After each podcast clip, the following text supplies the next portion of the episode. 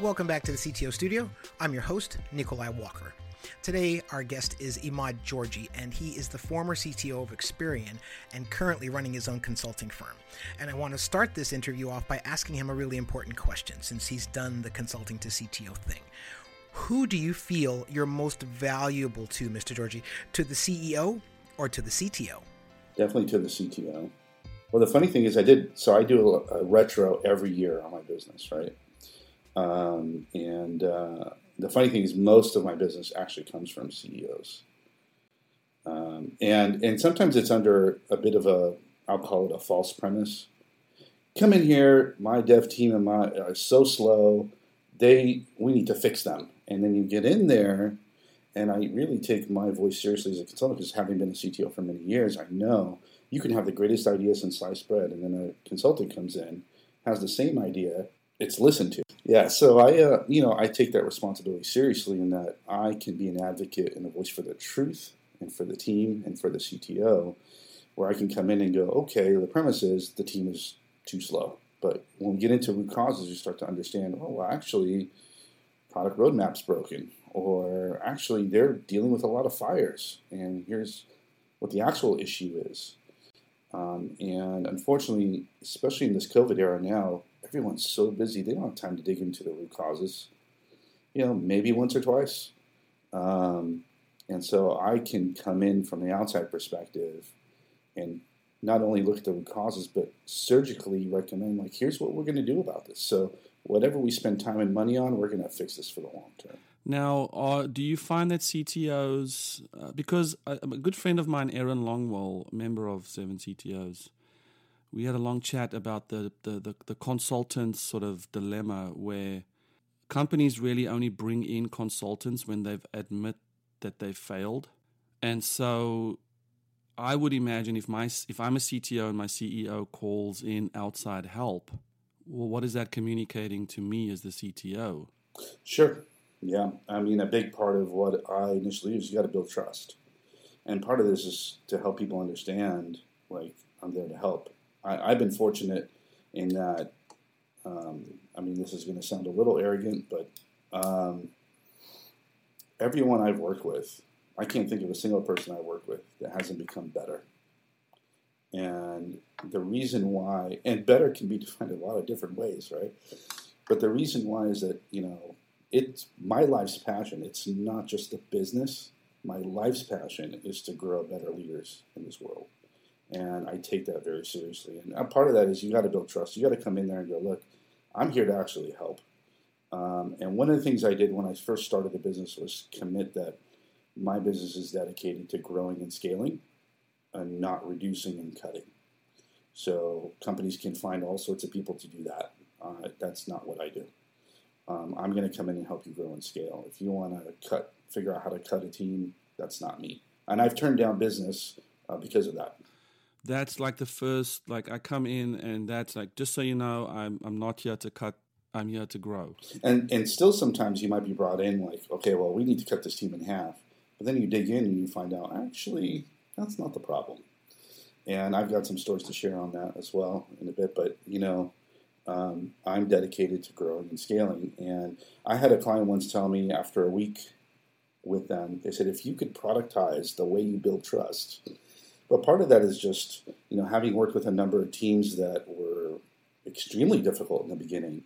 And I, I mean, there's people in, in companies now, and it's not their fault, where after so many years of being burnt out, after so many years of rejected opportunity or lack of growth, they close that little window of hope that anything could actually change.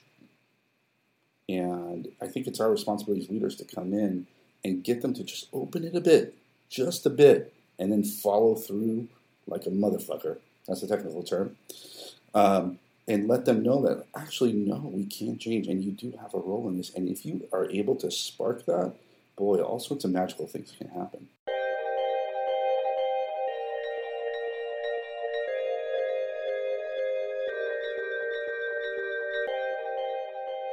So it sounds like it's a mission to restore some self belief and and rise some some self esteem because sometimes people are just beat down by past six failures. And it's much more serious than that. I mean, when you look at companies as a whole, we're talking about technology teams here, but in general, there's a massive amount of leadership debt piling up. And you could look at all layers of society to apply that. And I think it's our responsibility to start chipping away at that deliberately and resolving this because it's it's too much for people to handle. Um, at the end of the day, everyone goes to a job because they want to take care of their families, um, but they also want to be part of something greater than themselves. They do want to believe in something, right? So, uh, so you've made. Uh, so I think what I where I kind of want to start here is you've made this transition from CTOs of large enterprises into deciding to run your own consulting firm. So, do you want to give us a quick, um, like, where do you come from corporately? And then I'm really curious. So many CTOs I talk to who want to do, they want to start with sort of a side hustle. And, and really, it's not really a side hustle. It's more like, I'd love to get in and solve other people's problems a little bit or be the fresh eyes on maybe a small retainer I, I love my job and I'm still doing what I'm doing, but I do also need some creative problem solving time in other domains. Um, all the way through to I'm just not gonna, I just cannot be employed by someone. I am my own boss. I want to be my own fractional CTO to other companies. Do you want to walk us through that a little bit? Sure. Once upon a time, yeah, I've been uh, CTO for over 20 years now at various enterprises and um, also had a couple of startups. So I've done it from the ground up where I've had to, you know, wear multiple hats.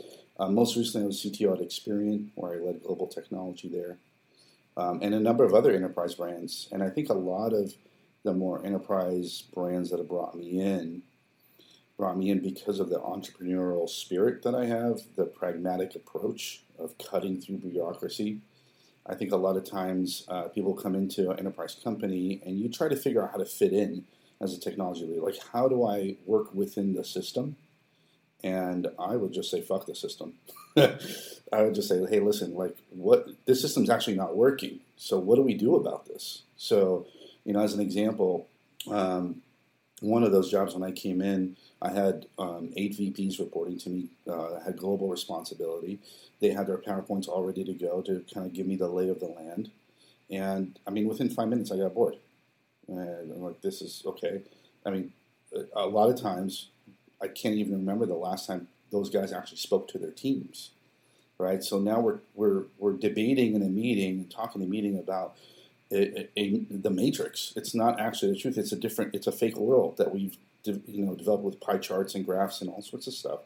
And you know, I want to get to the truth. I'm a truth lover. I want to get to the truth. So I said, "Hey, when was the last time you uh, attended a sprint review?" Oh, we don't have time for that. We have meetings all day. Like, what are you talking about? So the very next day, as the CTO um, of a thousand plus organization globally across 30 different countries, I attended every sprint review for the next two weeks. And then I went back to my VPs and I said, here you go. I made the time. Now you have no excuse. And here's what I learned, by the way. I learned all sorts of different things that are actually the opposite of what you're telling me. And so some of those things, you know, you've got to, I mean, and that's not scalable. You can't attend every sprint review, of course. But it was making a point. It's like, look, you know, whether you're in an enterprise company or you're at a startup, you've got to stick to doing the work, to be in the weeds, and stick to the truth. Well, and I think I think I think you're highlighting sort of that first 100 days approach, which is uh, I need to be like I, I almost think to myself, you got to be just be in all the meetings from the smallest to the biggest, uh, because you need to hear what people have to say. Um, you need to see how they're processing things and to get to that truth. That's exactly right. Um, you know, I'll give you a quick story about that. I know uh, I don't know how we got into this, but we're going to get into it. Um, there was a story that I I love it. This is why I love talking to you. Um, there was a story I heard many years ago, true story, about the CEO of a dog food company, and um, their sales just started to tank, and he couldn't understand why. And he said, "Okay, well, we have a marketing problem." So he went to his CMO, and they changed the campaigns. Still nothing. Um, they said, okay, well, our marketing department must suck. So they fired a few people, put them on plan, brought in new folks, still the same problem.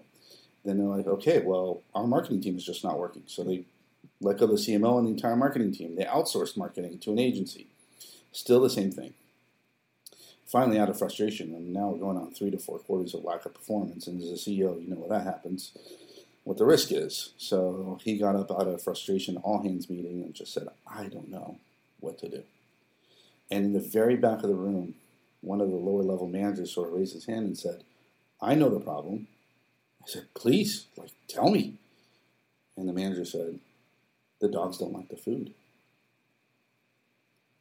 And it was like, what? so, you know, like in the CEO's mind, he's making quick decisions. He's being decisive. Right? He, he hired an agency. He fired the marketing team. He did this. But he was focused on the exact wrong thing. And this happens in every team and company. We think we know what the problem is. And even if we act quickly, we're actually making it worse. And so that's why it's so important to actually have people that are plugged into the ground floor, into our customers, into our team members. Yeah, and I think that's the skill that every executive should bring to the table. But I think specifically with CTO types, the root the root cause analysis. Yes, I mean one thing that I heard I, I drives me crazy about um, you know so I coach a lot of technology uh, first time technology managers as well as CTOs, but um, the advice that people get is okay, well, now you need to focus on people. You know, leave the engineering. That was when you were an engineer. Now you're a manager. You've got to now focus on people, which there's some credit to that.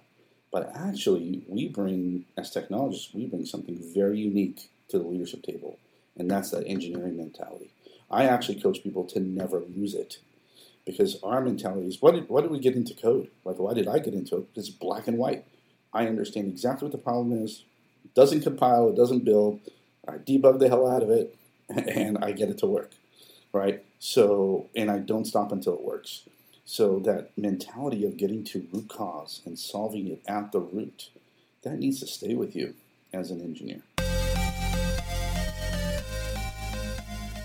Well, so so let's explore something for a second. Um, oftentimes, as entrepreneurs, we're taught that we have to hire the right people to get the things done. Let's just, as a thought experiment, put that on its head and say, identify the things and then have the people do it. That's right. I mean, that's what I dedicated with my clients is that whatever solution we work on is going to be so surgical to the exact root cause that you will only spend money and time on that, and then it will be solved forever. And I was going to say a big, uh, you know, a, a, very flippant, I think, solution oftentimes is we just need to hire more people. You hear that from business people. You hear that from techies too. Like, oh, if we only had three more people, right? And sometimes that's not the issue. Sometimes the issue is actually not giving my existing people an opportunity. You know, because I believe like one of the principles of leadership is for us to dig into our people and understand the hidden gems in the organization. Like sometimes someone just needs a different shot or a different training or whatever. And that's often a lot easier than bringing someone in from the outside. Uh, it requires effort to understand, to put yourself in someone's shoes. So it requires effort.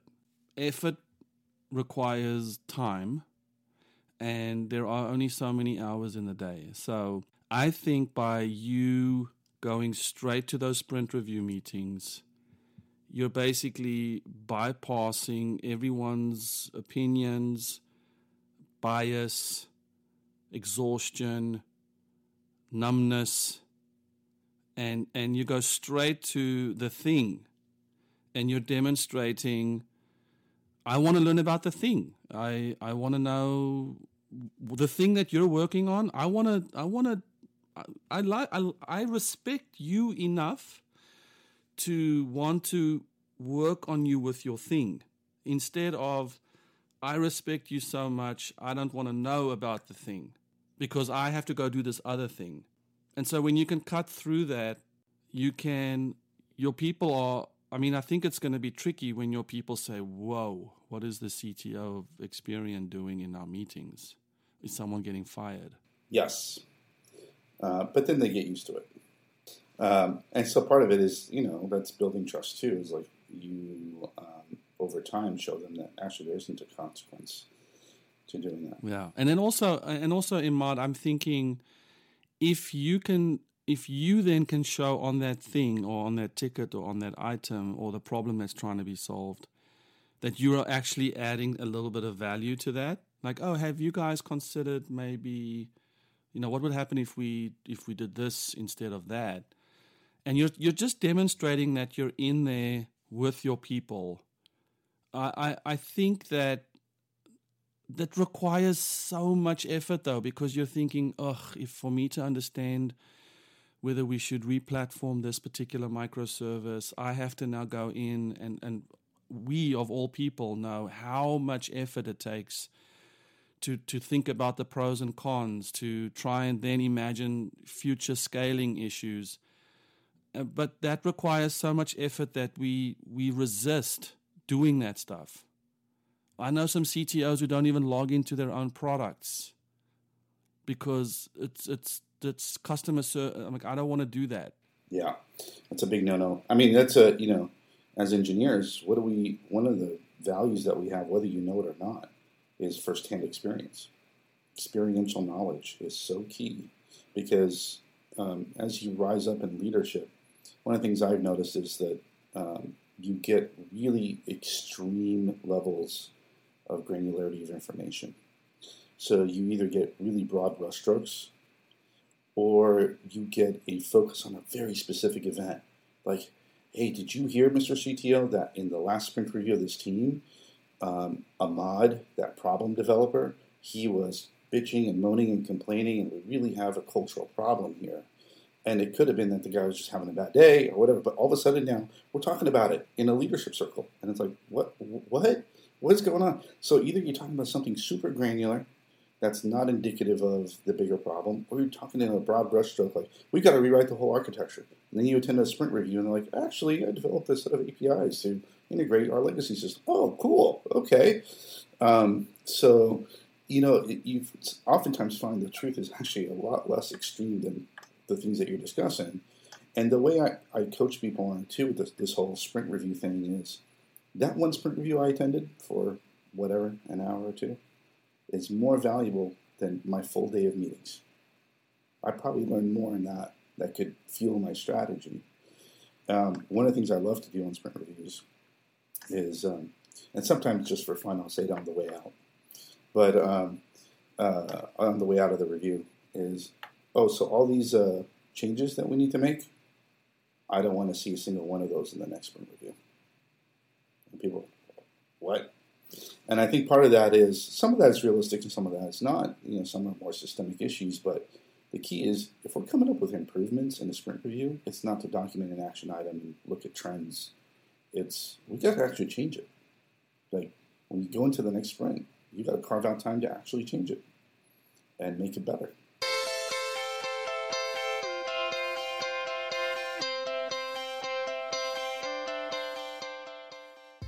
Thanks again for joining us here in the CTO studio. Uh, if you would like to, would you please go over and visit 7ctos.com and say hello to Imad? I'm sure he would love that, uh, as well as join us for this type of conversation and on this topic or others at the ctostudio.fm. And if you don't mind, would you please subscribe to the podcast in iTunes? As always, we will see you next time. Also, on our next show, we will be talking in depth about sprint reviews. We'll see you there.